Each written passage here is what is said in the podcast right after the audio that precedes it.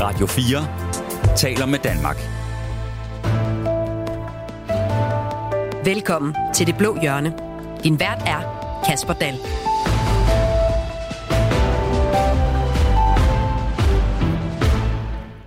Efter lang tid i sølet ser det nu ud til, at Dansk Folkeparti er der er på vej fremad, for med en frikendt formand og et nyt, friskt folketingsmedlem er håbet tilbage. Imens skriver aviserne Nye Borgerliges nekrolog, for utilfredsheden med den kommende formand er så stor, at både et folketingsmedlem og Ungdomspartiets formand og næstformand har forladt den synkende skude. Så er der åben krig på højrefløjen. Er højrefløjspartierne foreens, når medlemmerne valgfarter rundt imellem dem? Er der overhovedet plads til to eller sågar tre nationalkonservative partier i dansk politik? I dag har vi øh, to af ugens absolute hovedpersoner med i studiet til en snak om ugens begivenheder og højrefløjens fremtid. Du lytter til Det Blå Hjørne på Radio 4. Lars Bøje Mathisen, velkommen til. Tusind tak skal du have. Du bliver den nye formand for øh, Nye Borgerlige. Det kunne vi konstatere i onsdags, da der ikke var andre kandidater, der meldte sig til den øh, ledige formandspost efter øh, Pernille Vermund. Der skete jo en masse ballade, som i virkeligheden overskyggede den nyhed. Men stort tillykke med den kommende post. Tak, tak. Vi, vi kalder mig formand elect lige nu jo, øh, ligesom præsidentvalget, ikke? Er du, det er først den syvende. Det er rigtigt. Det er først den 20. at der sådan formaliseret bliver, du bliver valgt ja. ved et ekstraordinært landsmøde i Borgerlige. Er du klar til opgaven? Fuldstændig.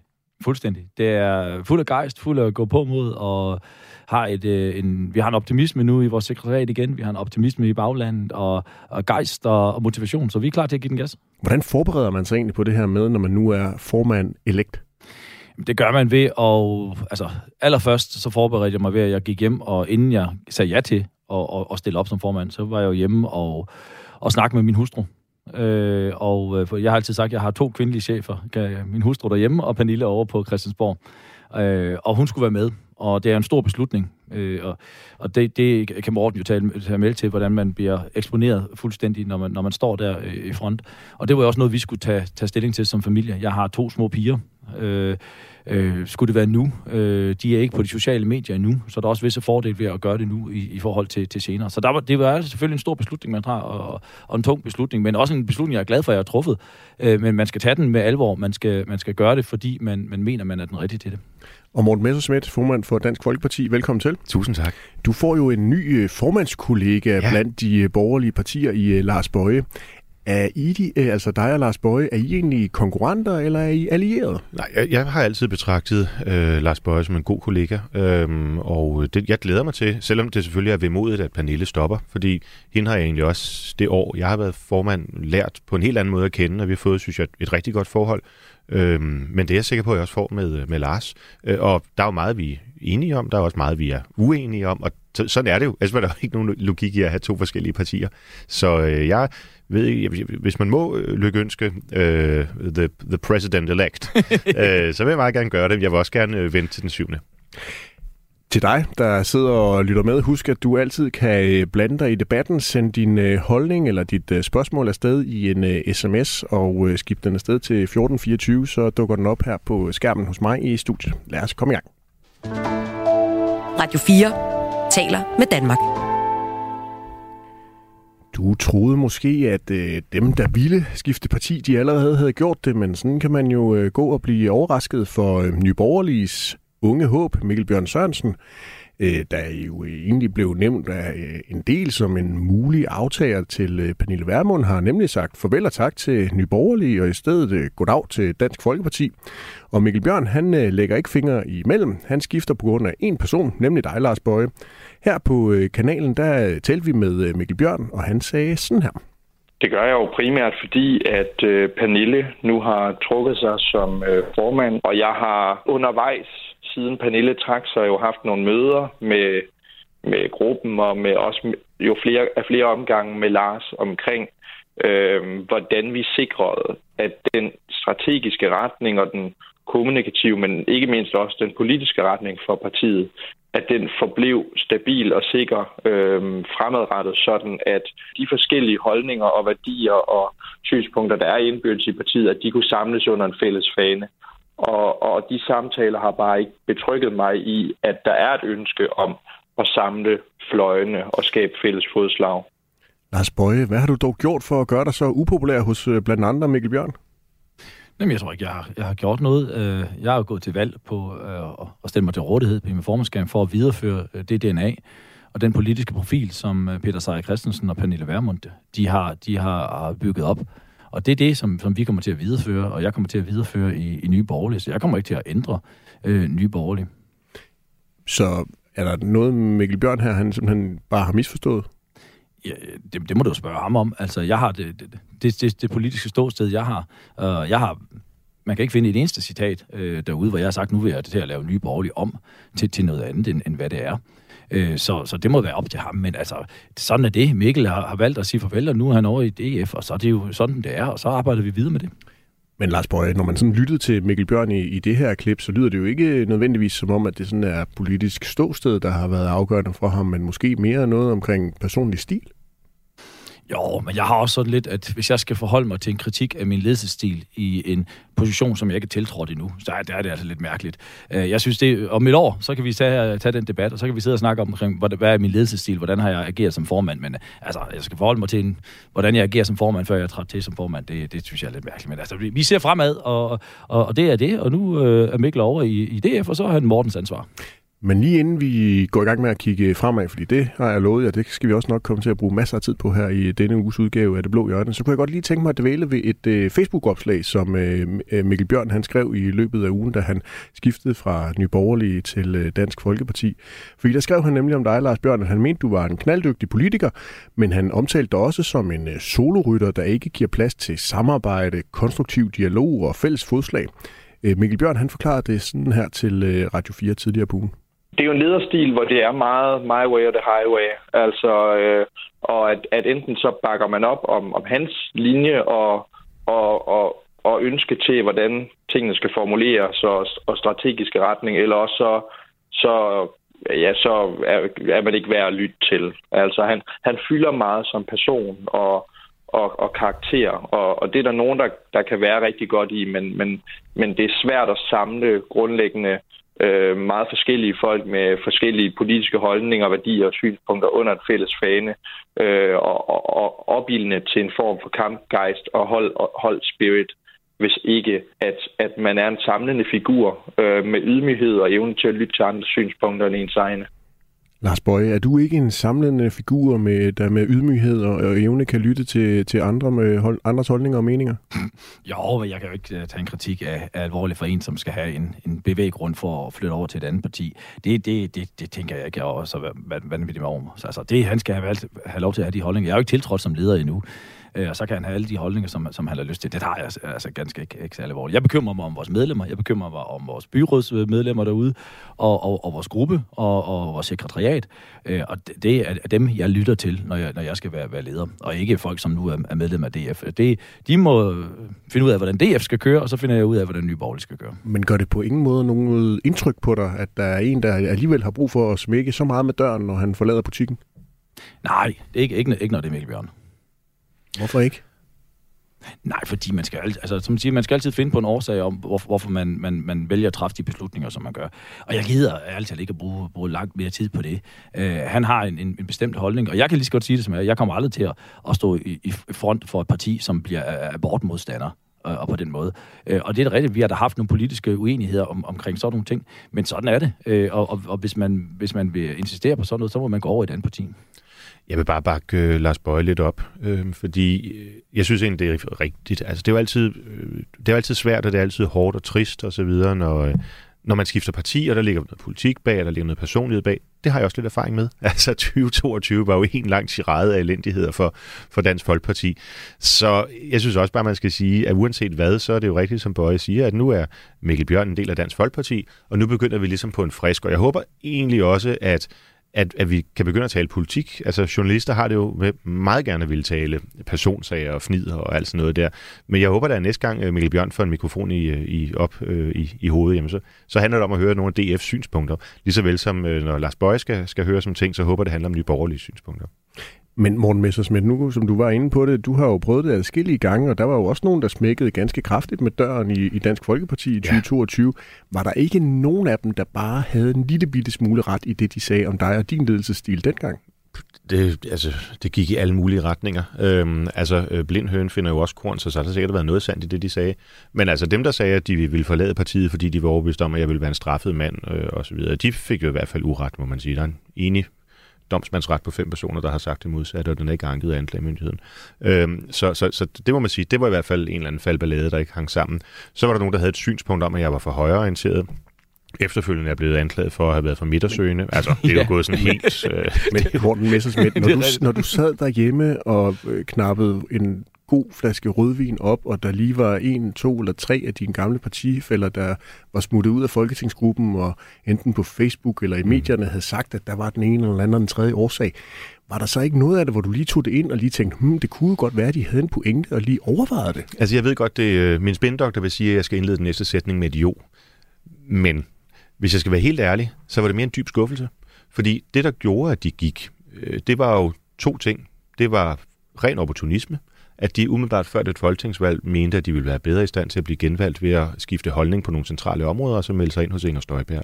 Øhm, og, øh, og så var det så det afledte, øh, at man ønskede at skade Dansk Folkeparti mest muligt, og det havde de jo så en gruppe, der var, der var enige om. Og mange af dem sidder jo nu over hos Inger Støjberg og er EU-tilhængere og synes, de internationale konventioner er ukrænkelige, og øh, alle de her ting, hvor man bare sidder og tænker, øh, hvad så ved de seneste 20 år, I har ment noget modsat? Var det så bare for, for sjov, eller hvad?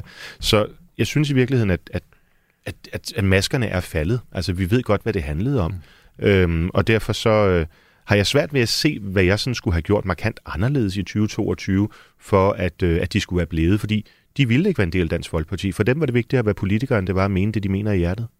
Jeg, jeg, tror også, Kasper, jeg tror også, at man, når man er leder, og man træder ind i lederrolle, så ved man jo, at folk har holdninger til det, man gør.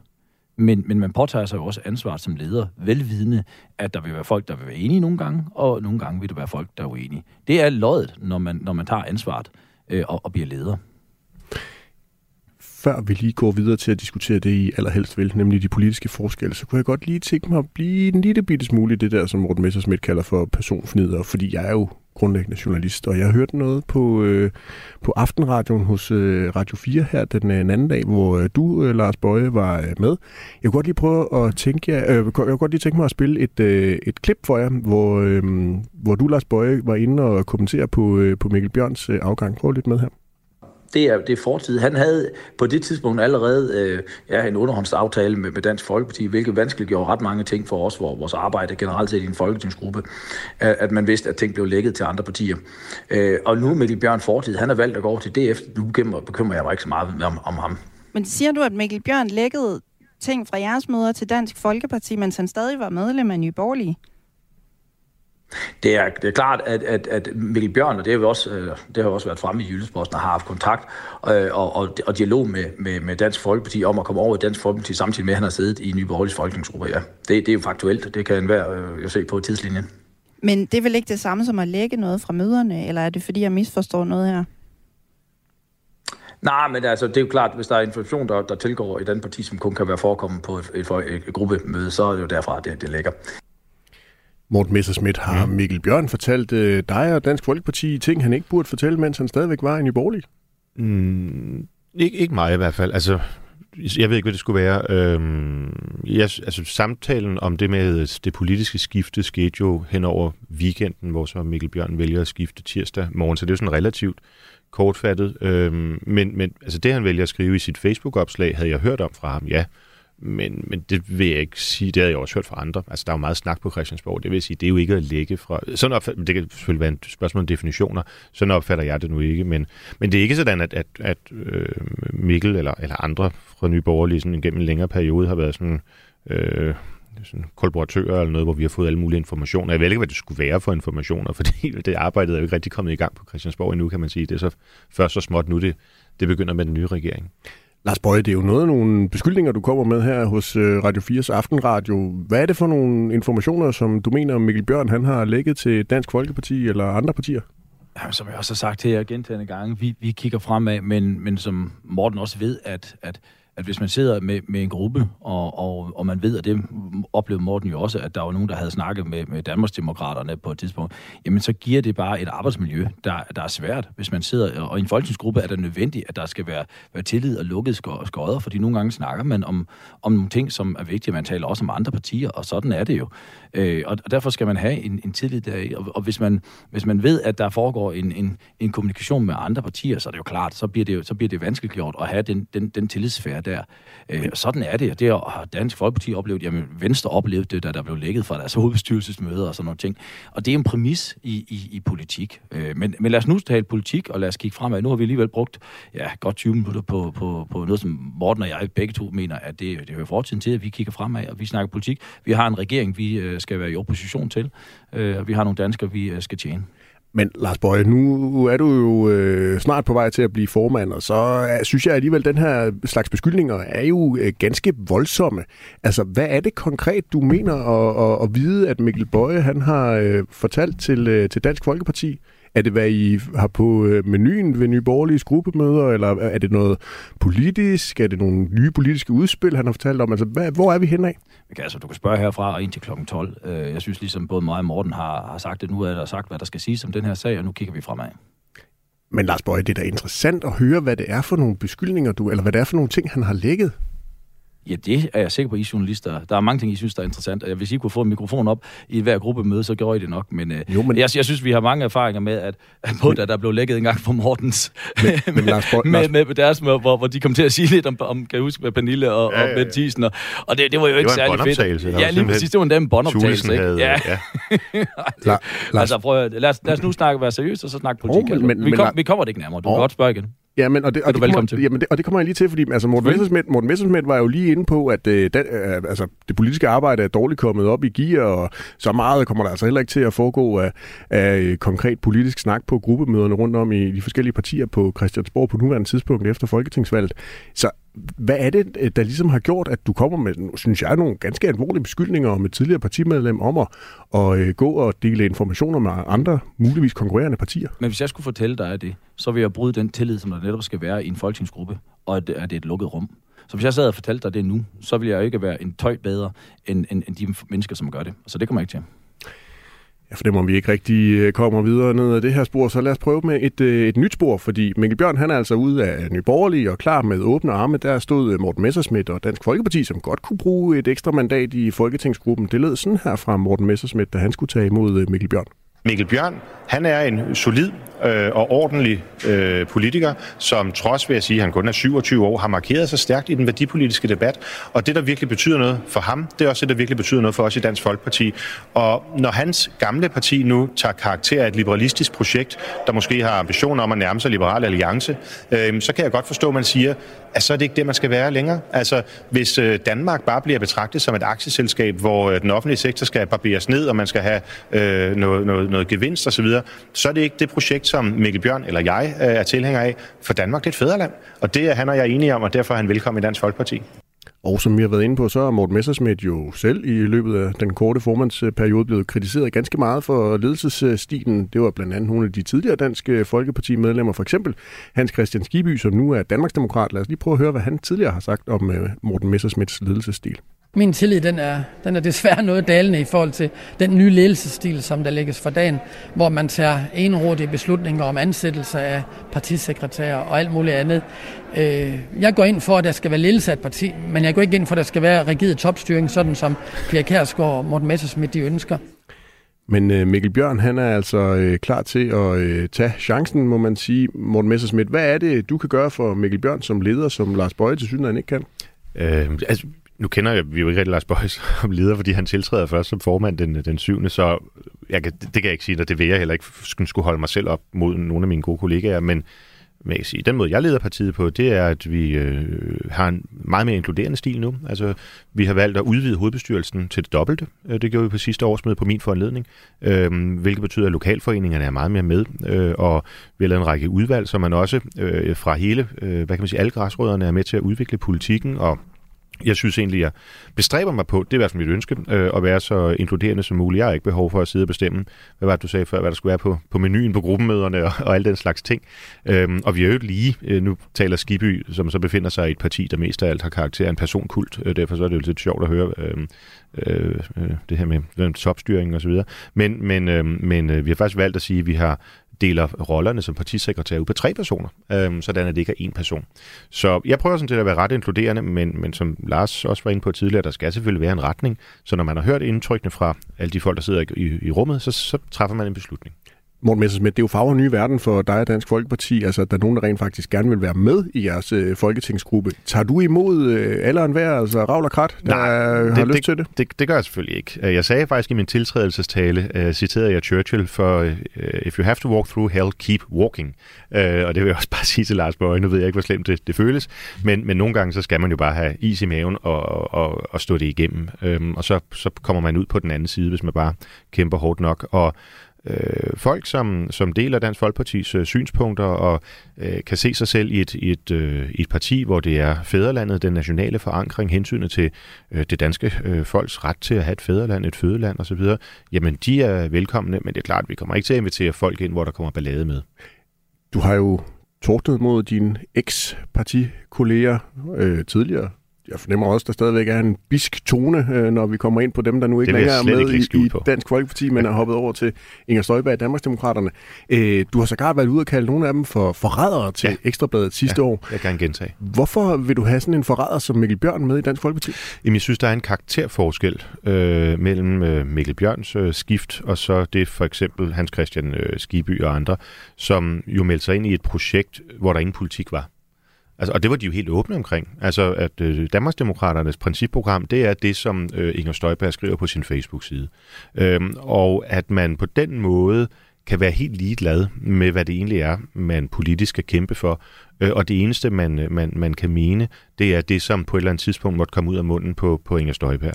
Det synes jeg var rykkesløst, når man har sådan set kæmpet skulder ved skulder for et parti, og vil jeg have lov til at sige, fået rigtig meget også ved at være øh, en, en aktiv del af et, øh, af et parti. Det, øh, som jeg oplever Mikkel Bjørn siger, det er sådan set, at, at han øh, har følt sig godt hjemme i den, øh, hvad kan man sige, nationalkonservative del af Nye Borgerlige, øh, og øh, lige så vel kan føle sig hjemme i det nationalkonservative element i Dansk Folkeparti, øh, og så er forskellige årsager har valgt at træffe det valg, men ikke at han skifter politik. Morten Messersmith, øh, hvem tog egentlig først kontakt dig eller Mikkel Bjørn? Åh, oh, ved du hvad, jeg kan lige kigge i sms-tråden her. Øhm, altså, vi drak en øl, kan jeg huske, lige efter han blev valgt. Det gjorde jeg altså med mange, øh, med mange folkevalgte der. Øhm, der havde du snøren ud efter mange? Nej, nej, det var sådan set bare for at være helt øh, kollegial og lære folk at kende. Du ved, vi skal jo lave, øh, vi skal jo lave noget øh, politik, ikke? Øhm, Drak du nogen øl med dem, der var nyvalgte over fra jeg skrev til SF for eksempel? Øhm, fra SF. Øh, det, nej, det, nej, det tror jeg faktisk ikke. Nogle nyvalgte socialdemokrater? Øh, ja. Ja. ja. Jeg kan ikke sidde her og hænge folk ud. Nej, nej. Øh, altså, der er også øl med nogle... nogle Hvilke navn kom på kvitteringen, Nogle gel, genvalgte. Kom, kom der navn på kvitteringen, Morten? Nej, de, de, de, de, den der, det, det, kan jeg godt, det kan jeg godt afholde udgiften til. øh, jeg skriver, kan jeg se her, kære Mikkel, det er besværlige tider, forstår jeg, og jeg kender jo til det, så hvis du har lyst til at tale, så siger du bare til. Hvornår gjorde du det? Det er her midt, midt i januar. Så, nej, slutningen af januar, ja. Ja, midt, nej, midt januar. Hvad var egentlig din tanke med den sms? Faktisk først og fremmest at være en god kollega. Altså, jeg ved godt, det for konfliktinteresserede journalister kan virke meget, meget underligt, men øh, jeg har været igennem nogle relativt hårde tider i politik, øh, og derfor ved jeg, at, øh, at når, det, når det stormer, så er det rart at vide, at der er nogen, der rent faktisk kan være der, og man kan tale med og sådan noget. Det, derfor så har jeg sat mig for at gøre det. Øh, også når andre, øh, altså journalister for eksempel, eller andre offentlige personer, de går igennem en, en hård tid, jeg sendte for eksempel, det tror jeg godt, jeg må sige, øh, Mikkel Dyr, Michael Dyrby øh, i hans øh, hårde periode der. Øhm, øh, jeg sagde bare, at øh, jeg, vi, vi har aldrig rigtig talt sammen så meget, men jeg ved, at det her det er en hård tid, og jeg skal ikke være dommer over det, øh, medierne skriver, men hvis du har brug for at snakke, så, så er her mit nummer. Øh, og det synes jeg bare er en ordentlig måde at være på, når man selv har prøvet at være der i medierne, hvor det virkelig går, går hæftigt øh, for sig. Så, så, så der lå sådan set ikke noget i det, øh, hvor jeg tænkte, at øh, nu skal Mikkel Bjørn være medlem af Dansk Folkeparti. Jeg så som et, et ungt, nyvalgt menneske, øh, som, som på mange måder var sympatisk. Jeg havde drukket den øl der med ham på Toga. Øh, så mere lå der ikke i det der. Men så udviklede det sig jo. Lars Bøje, er det her en måde at udvise sympati, eller er det Morten Messersmith, der tager på fisketur blandt øh, nyvalgte folketingsmedlemmer? Nej, jeg, jeg er helt overbevist om, at Morten han gør det, der er et oprigtigt hjerte. Øh, og og øh, jeg tror heller ikke, jeg går for vidt. Øh, så må jeg jo tage skraldet med, med ham. Men, men jeg har jo også fået en, en, en sms, for eksempel fra, fra, fra Janne Jørgensen, øh, som, som bare lige gav klap på skuldrene og siger, at det skal sgu nok... Øh, vi har også været i uvær i, i Venstre, så der er sgu sådan et kollegialt øh, samarbejde. Jeg ved godt, det, det undrer jer journalister, men det er der faktisk.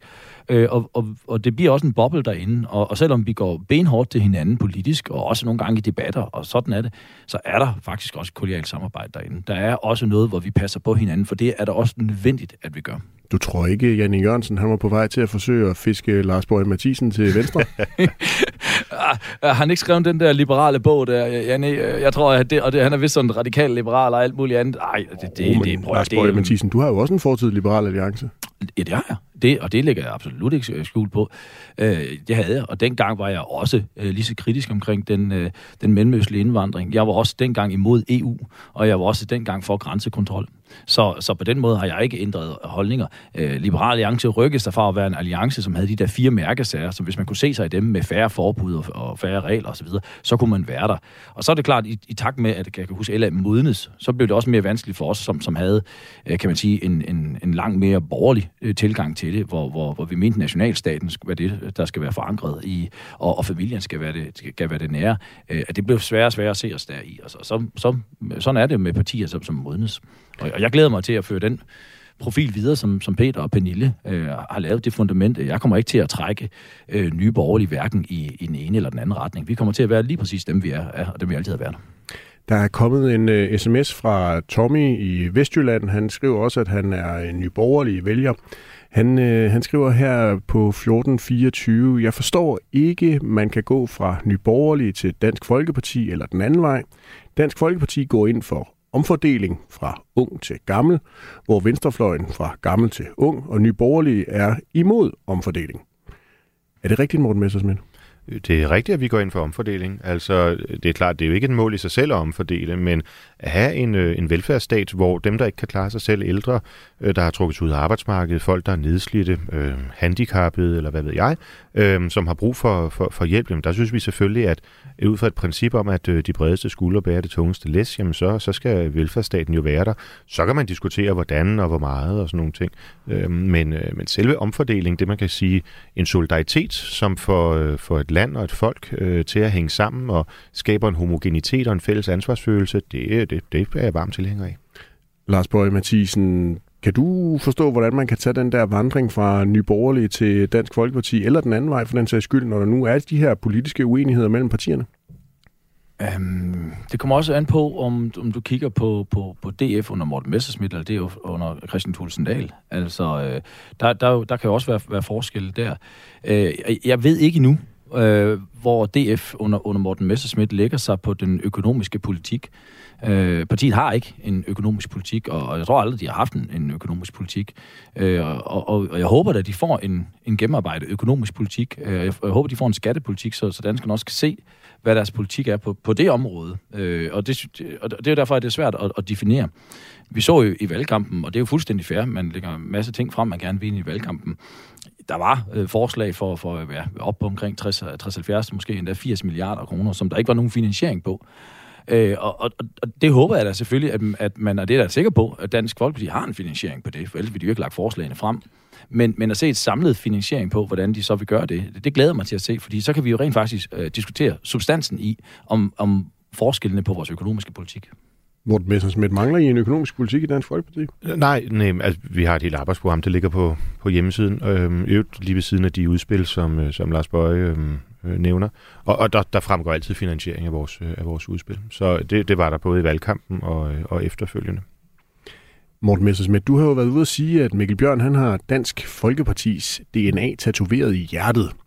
Jeg tror, jeg sagde Gud, Kong og Fæderland, men, men det, for min skyld vil jeg også gerne stå på mål for det andet. Ja. Er det ikke også DNA'et i jo, Dansk Folkeparti? Jo, det er det, det er rigtigt. Har du så også Nyborgerliges DNA tatoveret i dit hjerte? Altså, når man nu kan lave den her vandring sådan fuldstændig problemfrit mellem de to partier?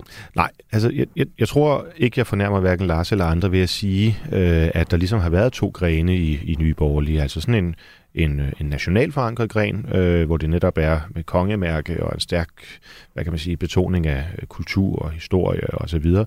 Og så en mere øh, liberalistisk, øh, LA-agtig retning, hvor man hvor man selvfølgelig føler sig øh, forankret i Danmark, men øh, ikke har noget problem med arbejdskraftindvandring, hvis, øh, hvis folk bare øh, opfører sig ordentligt, og øh, hvor målet er at få gjort staten så lille som muligt og så videre.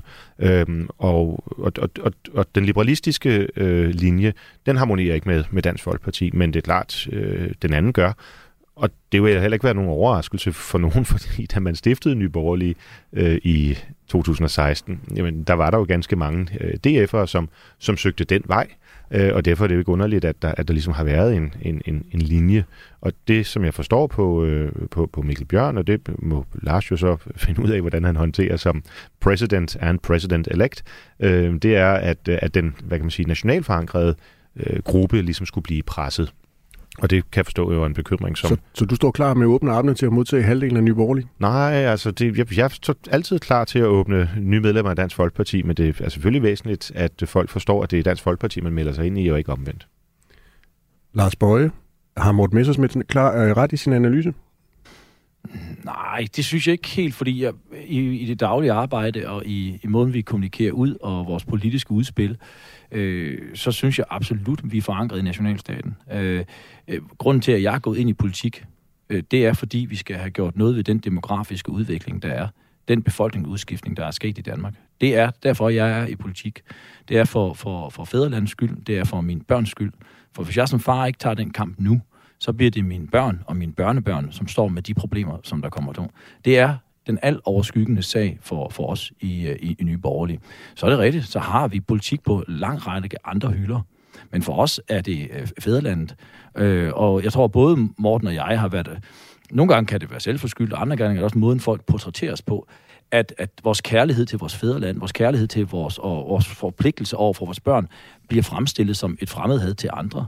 Men, men, og det er rigtigt, jeg afskyer alle totalitære ideologier, og jeg mener, at islam er en totalitær ideologi, og jeg afskyer den på lige fod som kommunisme, socialisme, nazisme, fascisme og andre totalitære ideologier, og jeg vil kæmpe imod dem til hver en tid. Men, men alt, hvad jeg gør, det er forankret i kærlighed til mit fædreland, og til nationalstaten, og til de kommende generationer. Hvordan skal vi undgå den her befolkningsudskiftning, som du kalder det, Lars Bøge? Jamen, øh, vi bliver nødt til at snakke om nødvendighedens politik. Det er jo ikke øh, rare beslutninger, der skal træffes, men det er nødvendige beslutninger, der skal træffes. Og jeg tror, man, vi skal tale til danskerne og forstå og tale mere i og forklare dem, at hvis vi ikke træffer de nødvendige beslutninger, hvad er det så konsekvensen ned ad vejen for Danmark? Vi ser allerede øh, en del af dem nu. Vi ser indvandrerbander skyde rundt i gaden. Det er nærmest ikke engang giver en breaking news, når der er en, der bliver stukket ned eller bliver skudt. Det er ikke sådan, jeg ønsker, at Danmark skal være. Det er ikke sådan, jeg ønsker, at Danmark, mine børn skal vokse op i. Men Lars, der er det hvad, skal vi gøre, os. hvad skal vi gøre ved det? Jamen, lige nu er, er Morten og jeg i den fuldstændig samme situation som otte andre. Vi er i, i opposition til en regering. Vi har ikke, øh, kan man sige, en parlamentarisk magt. Vi kan have det i, i nogle forlig, vi er med i osv., men vi er på nuværende tidspunkt ikke i en position, hvor vi har magten til at kunne ændre det. Så derfor øh, håber jeg, at, men, at, at mig og Morten, vi kan danne den alliance til at fortælle danskerne om øh, øh, faren, hvor, hvilken vej det går nedad. Men Lars og, Bøge, og du kan jo godt have nogle at, forslag, du kan inspirere midterregeringen med. Jo, jo, så absolut da. Hvordan jeg, lyder de forslag? Jamen, jeg mener, det er jo ganske grotesk, at siden 2011 har skiftende regeringer og deres parlamentariske grundlag gået til valg på, at kriminelle udlændinge skal udvises konsekvent. Det er de bare ikke blevet. Altså, vi kan jo starte der. Vi kan jo starte med at, at fratage, at, at dommerne øh, i den danske dommerstand har mulighed for at ikke udvise øh, kriminelle udlændinge konsekvent. Det kunne være det aller, aller første skridt. Det er et ret simpelt skridt, man kan tage, hvis man har den politiske vilje. Morten Messersmith, øh, det her udlændingepolitiske politiske fokus, vi hører fra Lars Bøje, det lyder jo nærmest som noget, der i hvert fald er vokset i den gamle, tidligere udgave af Dansk Folkeparti. Er det stadigvæk noget, du kan genkende til, og I måske kan fælde fælles fodslag og på den måde rykke partierne endnu tættere sammen og måske gøre det endnu nemmere at vandre fra det ene til det andet? Øh, det, det, er, altså, det er jo ikke det, der er målet. Målet er jo at komme med konkrete forslag, som, som sikrer, at, øh, at danskerne øh, har, et, har et land. Øh, og der, jeg tror, meget af det, Bøje nævner, er jeg jo enig i, men, men midlet, øh, det mener jeg, øh, der er vi nødt til at tale om, at vi skal øh, som land opsige øh, de internationale konventioner, som både er udemokratiske og som tvinger domstolene til i dag at, øh, at øh, lade udlændinge, de kan så være kriminelle eller ej, men udlændinge, som tydeligvis ikke hører hjemme i Danmark, øhm, øh, at, at, at de ikke kan udvises. Det duer ikke. Og så er vi nødt til at, øh, at ændre fundamentalt på udlændingepolitikken, sådan at vi indretter den ligesom øh, visumreglerne. Altså i visumsystemet er der jo tre grupper lande. Der er nogen, hvor du ikke behøver visum overhovedet, hvis du er ind i Danmark. Så er der nogen, hvor du nærmest ikke kan få det, og så er der nogen, hvor der er nogle kriterier. Sådan bør vi også indrette udlændingeloven, at vestlige lande, øh, jamen der er der sådan set rimelig nem adgang, Øhm, og så er der en række muslimske lande, der er det, det, det, det no-go-lande, vi vil simpelthen ikke have dem. Øh, og så er der så en mellemgruppe lande, det kan være nogle asiatiske lande, sydamerikanske lande osv., øh, hvor hvis man opfylder nogle kriterier, jamen så, øh, så, så, kan man, så kan man komme ind. Og så er vi nødt til at have en egentlig udvandringspolitik, øh, hvor vi siger, at dem, som øh, i øh, gennem mange år har vist, at de har intet ønske har om at, at tage Danmark til sig i hjertet, og aldrig skulle have været her. Øh, det kunne for eksempel være de her palæstinenser, der øh, af vanvittige årsager i 92 fik indfødsret med en særlov. Jamen, øh, der skal vi fratage statsborgerskabet, øh, og så skal vi sørge for, at de kommer hjem. Ja, og man kan... Du lytter til Det Blå Hjørne på Radio 4. Det er nemlig lige det, du gør. Jeg nåede lige at få slukket for Lars Bøjes mikrofon, fordi vi har nemlig Lars Bøje Mathisen, den kommende formand for Nye Borgerlige, med i dagens udgave af Det Blå Hjørne, sammen med Dansk Folkepartis formand, nemlig Morten Messerschmidt. Øhm, der er kommet en øh, sms fra Daniel, som jeg godt kunne tænke mig lige at teste på dig, øh, Lars Bøge Mathisen. Han skriver på 1424, Hej, jeg har et spørgsmål til de to. Vil man pege på Jakob Ellemann som næste statsminister? Jakob ønsker jo ikke at være en del af Blå Blok og vil sætte Venstre uden for Blå Blok. Han ser nok sig selv afskrevet fra Blå Blok, efter han deler sine æg med Lars, øh, Lars Lykke og Mette Frederiksen.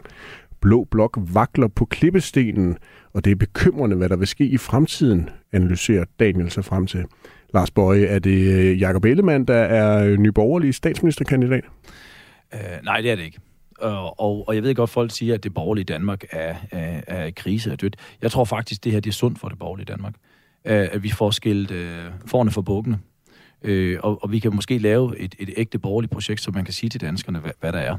Øh, og jeg giver Morten jo fuldstændig ret i, at, at jeg har det sådan, jeg siger tit, at man, man kan tage Inge ud af venstre, men man kan ikke tage venstre ud af Inger. Øh, og et af de helt fundamentale forskelle på, på Dansk Folkeparti, Nye Borgerlige og Danmarksdemokraterne er jo, at, at vi, både i Nye Borgerlige og i Dansk Folkeparti, vi er jo villige til at tage et opgør med de konventioner, fordi vi sætter danskerne først. Så du, og, kan, heller ikke, du kan heller ikke se Nye Borgerlige støtte Inger Støjberg som en statsministerkandidat for Blå Blok eksempelvis? Jeg tror, Inger Støjberg, hvis hun ser nødvendigheden i uh, at sætte danskerne først, og, og, og hun kan se magten, så kan det godt være, at hun vil gå efter det. Men vi har jo ikke taget stilling. Der er jo ikke nogen, der har meldt sig som, som statsministerkandidat endnu. Men du spurgte til, om vi kan pege på Jacob Ellemann det mener jeg ikke. Han er en del af Mette Frederiksens øh, regering, øh, og det må han så selv lægge råd med. Lars øh, Bøje Mathisen, du har jo faktisk her tidligere i en øh, udgave af Det Blå Hjørne sagt, at øh, Alex Vandopslag fra Liberal Alliance godt kunne være leder af Blå Blok. Kan han også det, når du nu skal være formand, og det måske binder og forpligter lidt mere? Nej, jeg tror ikke, jeg sagde, at han kunne være leder for Blå Blok. Jeg sagde, at lige efter valget, at hvis jeg skulle pege på en, som var det bedste bud på, på en. Så var det på det tidspunkt Alex Vandersen. Og så sagde jeg samtidig, at nu må vi se, om det er levedygtigt. Vi må se, hvad er det for en politik, de kommer frem med, når de gør det.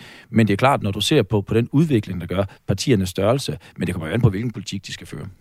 Men hvem er så egentlig den der mulige leder af Blå Blok, Lars Bøge Mathisen?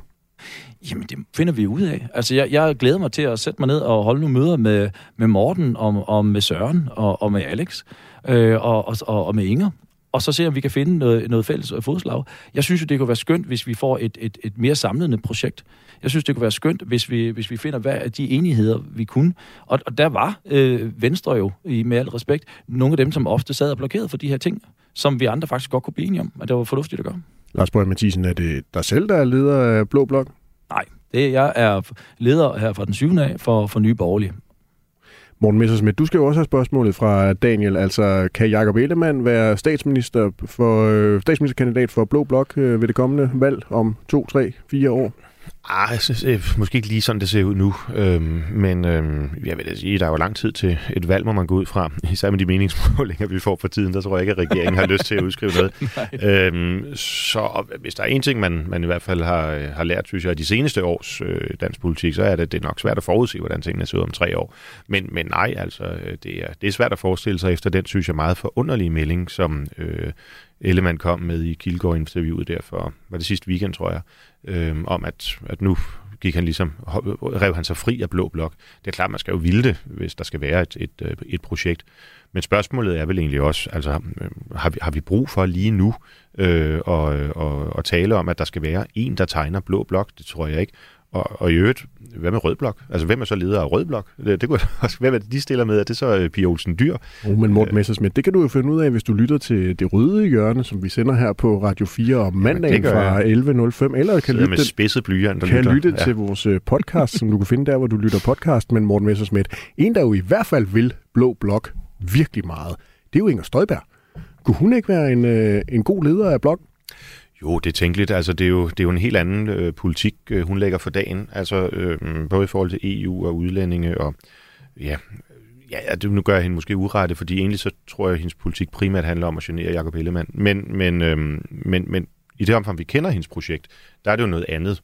Øh, og Inger Støjberg er jo en på mange måder sympatisk og dygtig og dedikeret politiker, men når jeg tidligere pegede på Jacob Ellemann som, som måske statsminister, så handlede det jo om, at vi trods alt har en erfaring med i Dansk Folkeparti, at vi faktisk godt kan få tingene til at køre med Venstre. Altså hele historikken op igennem nullerne og tierne osv. har jo været baseret på, at vi faktisk som partier og personer kunne finde ud af det.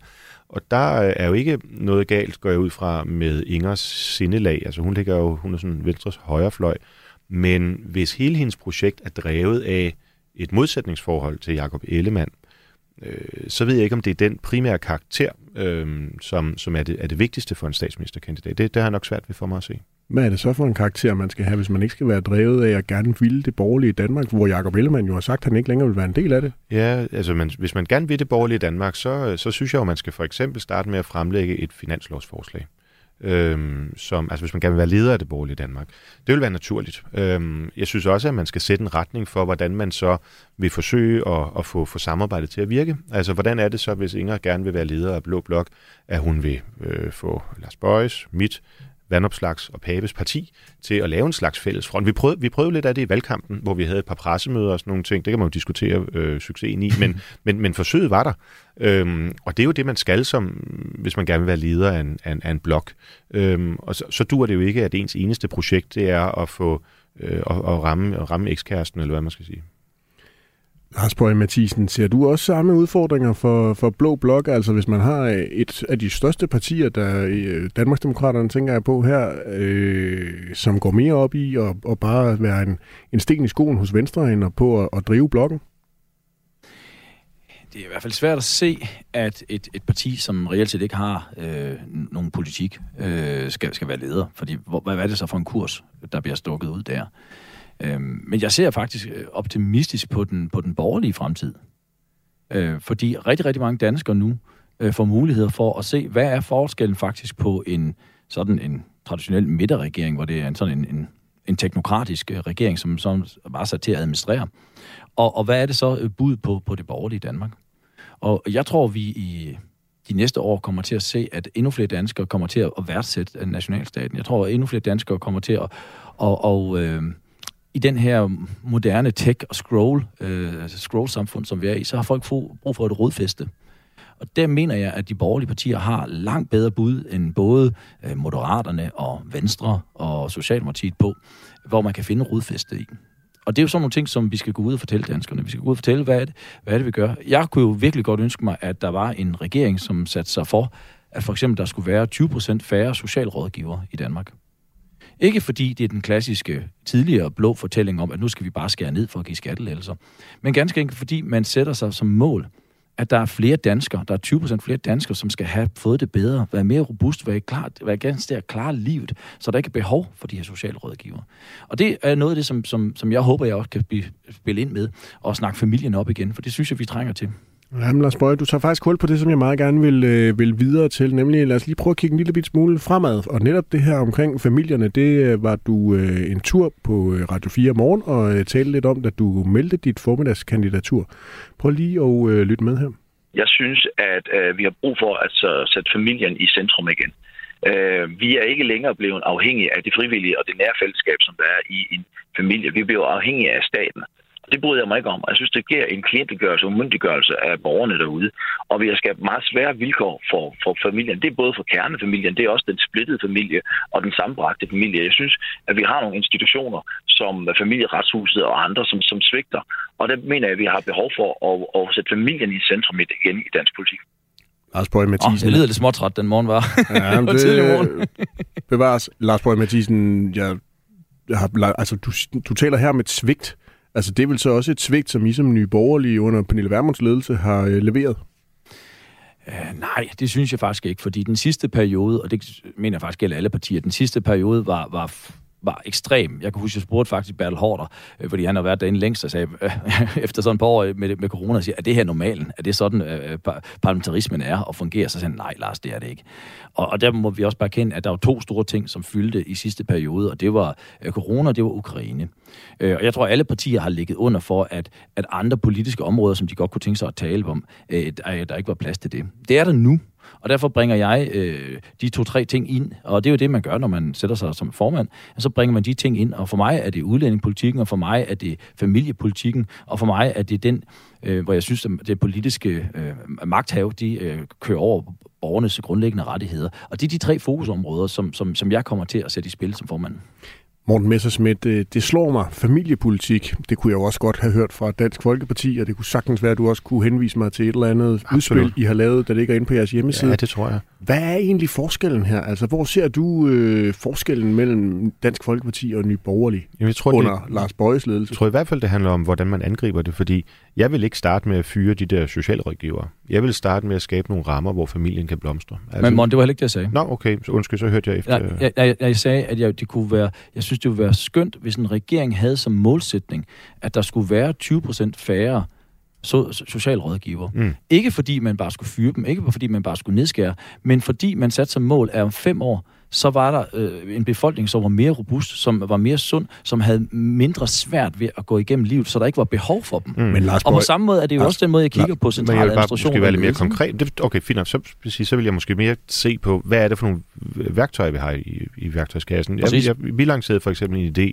i, øh, i valgkampen om, at ligesom man har barns første sygedag, skal man have bedstes første sygedag. Sådan at hvis din mor, far eller bedsteforældre har, har, har brug for at komme til lægen eller hospitalet osv., så skal man have det som en ret, at man kan selvfølgelig hjælpe det, at familien træder til, i stedet for at det skal være en eller anden flekstrafik og, øh, og en eller anden fremmed, der kommer i en situation, hvor, hvor den ældre borger måske er øh, lidt nervøs ved situationen. Det er en ting, man må gøre. Og det er meget enig. Men, Vi har jo også øh, foreslået netop omkring barsel, mm. at barsel skal tilfælde barnet, således at man det ikke kun skal være far og mor, men det er faktisk familien, der definerer, ja. hvem er det, der gerne vil på barsel. Ja. Og det, det handler om, om, om de, det handler også om at, at skabe nogle rammer, hvor det ikke er en nødvendighed, som det er for mange i dag, at, have, at begge forældre skal have et fuldtidsarbejde for at få en familie til at hænge sammen økonomisk. Præcis.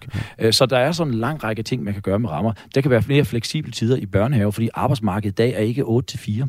Så der er en lang række øh, konkrete ting, som man skal tage fat i at arbejde på. Også som familieretshuset, som jeg efter min opfattelse faktisk øger konflikterne i, i skilsmisser, i stedet for at, at hjælpe dem. Jamen, jeg har selv været i familieretshuset. Min, øhm, min lille søster blev desværre myrdet her for tre år siden øh, af sin kæreste i øvrigt. Øh, og øh, der overtog vi i familien så ansvaret for hendes øh, fire børn. Øhm, og øhm, ja, hjertet tror jeg egentlig er på rette sted for de ansatte der i familieretshuset. Det var så i Ringsted. Men, men øh, jeg har oplevet rigtig mange ting, der, der kalder på forbedringer, og også mange borgere, der efterfølgende har, har henvendt sig og sagt deres oplevelser osv. Så jeg er helt enig i, at det, det system, der er i dag, det er bestemt ikke ideelt. Lars Bøge Mathisen, jeg kunne godt lige tænke mig at vende tilbage til det, du øh, tidligere var inde på, nemlig at fyre 20 procent af socialrådgiverne, fordi du så mente, at man skulle have en målsætning om, at der ikke længere var brug for dem, fordi folk var blevet tilstrækkeligt robuste det kunne jo godt minde lidt om den tilgang, man havde dengang, man gik i gang med at lave besparelser, nedskæringer, fyringer, kald det hvad du ved, i skat. Altså man havde simpelthen en idé om, at man kunne undvære alle hænderne, fordi man nu fik nogle effektive, idé, øh, nogle effektive EDB-systemer. IT-systemer hedder det vel her i 2023. Og øh, nu er man jo så i gang med at rekruttere dem igen, fordi det viser sig, at det havde man ikke. Amen. Risikerer du ikke, at det bare bliver sådan en øh, skat 2.0, du er i gang med at lave der? Nej, men igen, så sætter du den forkerte rækkefølge op i det. Jeg siger jo ikke, at man nu skal gå ud og afskede 20% socialrådgiver, og så bare håbe, det hele øh, bliver bedre. Jeg siger, at det kunne være vidunderligt, hvis vi havde en regering, som satte sig som en målsætning, at om fem år, så var der så stor en andel af befolkningen, som har fået det bedre med livet, som havde det lettere ved tilværelsen, at der ikke var behov for de 20% socialrådgivere. Så, så det er jo ikke, at man skal fyre dem nu, og så bare håbe på, at alt bliver godt. Men jeg, jeg savner jo en regering, der sætter sig forrest og siger, prøv at høre, og det er jo ikke kun på det område, det kunne også være dejligt, hvis vi skulle have 20% færre psykologer, hvor folk havde, havde, havde det bedre i sjælen. Men på samme måde, så er det jo hvilken rækkefølge det er. Jeg vil ønske også, at vi har en regering, der sætter op for, at vi skal have 20% færre, der arbejder med central administration og ledelse. Hvorfor? Fordi man nu sætter sig i spidsen og tager ansvaret for at simplificere lovgivning og gøre det lettere for folk at forholde til. Og derfor om fem år er der ikke brug for dem. Så der er forskel på, at man går ud og siger, at vi fyrer dem nu, og så bare håber på, at alt går godt i fremtiden, eller at man tager politisk ejerskab og lederskab for at gøre det bedre nu, og derfor om fem år er der ikke brug for dem. Jeg, jeg tror, lige i forhold til det med, øhm, med administrativt ansatte i staten for eksempel, der, der er gået til, øh, at man ikke skulle indføre øh, solnedgangsklausuler. Altså, fordi det er sådan, at de seneste 10 år, der er der ansat 15.000 flere i staten til kommunikation og ledelse. Øh, og altså, der må med al respekt for kommunikationsuddannet være en grænse for, hvor mange øh, rådgiver man har brug for i det, i det statslige. Så hvis man nu lavede en øh, solnedgangsklausul på de der jobs, øh, mellemledere og så videre, øh, og sige, efter to år, så skal vi simpelthen lige se på, øh, giver det overhovedet mening det her, eller, eller, eller øh, kunne vi måske undvære vedkommende? Øh, det, det er i hvert fald helt påfaldende, at man har ansat så mange flere mennesker i den offentlige sektor, men hvor ingen af dem er i berøring med borgere, og så taler vi alle sammen om, at vi mangler varme hænder. Inden vi øh, lige skal runde dagens udsendelse af med de øh, traditionsrige blå mærker, så er der kommet en øh, sms fra Jens, som har skrevet ind til os på 1424, og det er et spørgsmål til dig, dig Lars Bøge Mathisen, som egentlig tænker runder dagens udgave af Det Blå Hjørne ganske fint af. Han skriver her, at ny borgerlige vil nok gå helt eller delvist i oplysning, fordi lederen Pernille Vermund forlader sin plads på det mest kritiske tidspunkt. Det var ikke særlig klogt. Lars Borg Mathisen, kan du forsikre Jens og alle andre, der enten har stemt eller har lyst til at stemme på Nye Borgerlige, at de ikke kommer til at gå i opløsning under din ledelse? ja, det kan der. Altså vi, vi, altså, vi er på ingen måde et parti i opløsning. Altså, vi fik en fin måling i dag, og Pernille forlader jo ikke politik øh, på den måde. Hun kommer til at få 6-7 øh, bentunge ordførerskaber. Hun kommer til at give den, give den fuld gas. Så, så vi kigger fremad og, og, og ikke tilbage.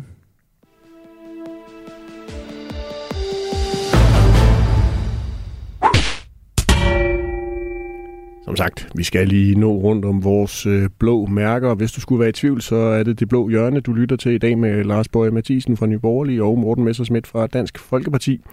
Lars Bøje, du får lov til at, at dele ud først. Hvem tænker du blandt dine borgerlige kolleger, der lige har brug for et øh, blåt mærke til at stramme en lille smule op? Uh, det er Inger Støjberg. Hvorfor?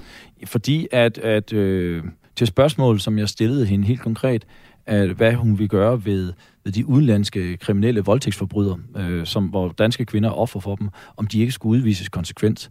Så kommer hun med det vageslag, at ja, måske, og hvis vi kan ændre konventionerne. Og det synes jeg simpelthen ikke er godt nok. Og vi bliver nødt til at sætte danskerne først. Og, og, og at hun værer på den, øh, viser bare øh, for mig, at, at hun har ikke den udlændingepolitik, der er nødvendig. Lars Bøge, nu sagde du, sæt danskerne først. Det lyder som sådan et formandsslogan. Jeg øh, mindes at øh, have hørt for et års tid siden, da det var, at Dansk Folkeparti skulle have en ny formand. Det var nemlig Morten Messersmiths valgkampsslogan, da han blev øh, præsenteret som, øh, som ny formand i øh, Herning Kongresscenter viser det ikke bare, at øh, hvis Nye Borgerlige også vil sætte danskerne først, hvis Dansk Folkeparti også vil sætte danskerne først, så kan I lige så godt slå pjalterne sammen og få en slagkraftig folketingsgruppe? Mm, jamen, det har vi ment siden 16, så det har vi også ment lang, lang tid før Morten han blev formand. Morten Messerschmidt, danskerne først. Er det sådan en copycat-formands kollega, du har fået der hos Lars Bøge Mathisen? ja, altså, der er jo ikke, der er jo ikke ophavsret i politik, så øh, det, det er fint nok. Øhm, øh, jeg synes, det indrammer godt, hvad Dansk Folkeparti øh, står for. Altså øh, ikke bare i forhold til udlændingepolitik, men også i forhold til det sociale og, og alle de andre ting. Så, men, men Lars Bøge må gerne bruge det også. Hvem skal have dit ugens øh, blå mærke fra, øh, fra Dansk Folkeparti og Morten Messersmith? Jamen, jeg havde slet ikke hørt det der, Inger har været ude at sige, at voldtægtsdømte udlændinge skal have lov at blive, hvis det krænker konventionerne. Så det vil jeg lige dyrke, fordi det lyder da helt, helt kuk. Jeg havde egentlig tænkt, at den gode Søren Pape skulle have et lille, et lille rap over fingrene. Hvorfor det? Fordi han ikke øh, bare bider til bolle og siger, at vi selvfølgelig øh, kræver en folkeafstemning, hvis regeringen øh, afskaffer stor bededag. Altså, øh, jeg har forsøgt at minde folk om, at den der bestemmelse om, at man kan med 60 folketingsmedlemmer udskrive en folkeafstemning, det var noget, der kom ind i grundloven i 53 som en afvikling eller som en kompensation for, at man fjernede landstinget. Fordi man var bekymret for, at hvis landstinget ikke var der sådan til et, et sindigt korrektiv til Folketinget, så ville det bare gå helt amok. Øhm, og derfor synes jeg bare, at det her det kalder på en situation, hvor man bruger den der. Så jeg vil godt sende en, en lille rap over fingrene til Søren Pave og sige, kom nu op, husk, at det var landstinget, du, øh, der, der, der blev erstattet den her bestemmelse, lad os nu bruge den. Ja, der er faktisk flere i konservativ bagland, som heller ikke er tilfredse med det, som Søren Pape han gør lige nu. Og på den måde, så lykkedes det alligevel på en eller anden magisk vis at få snedet stor bededag med ind ja, i det her program. Ja, ja, ja, ja. Jeg havde egentlig troet, at vi kunne have et, et helt øh, udgave af et politisk øh, hjørne, om enten det var blåt eller rødt, uden at skulle diskutere. Det havde Lars og jeg aftalt, og det fik du ikke lov til. Nej, okay, fair nok. Men, øh, det er godt, at der også foregår ting bag om min ryg. Det bryder jeg mig normalt ikke om.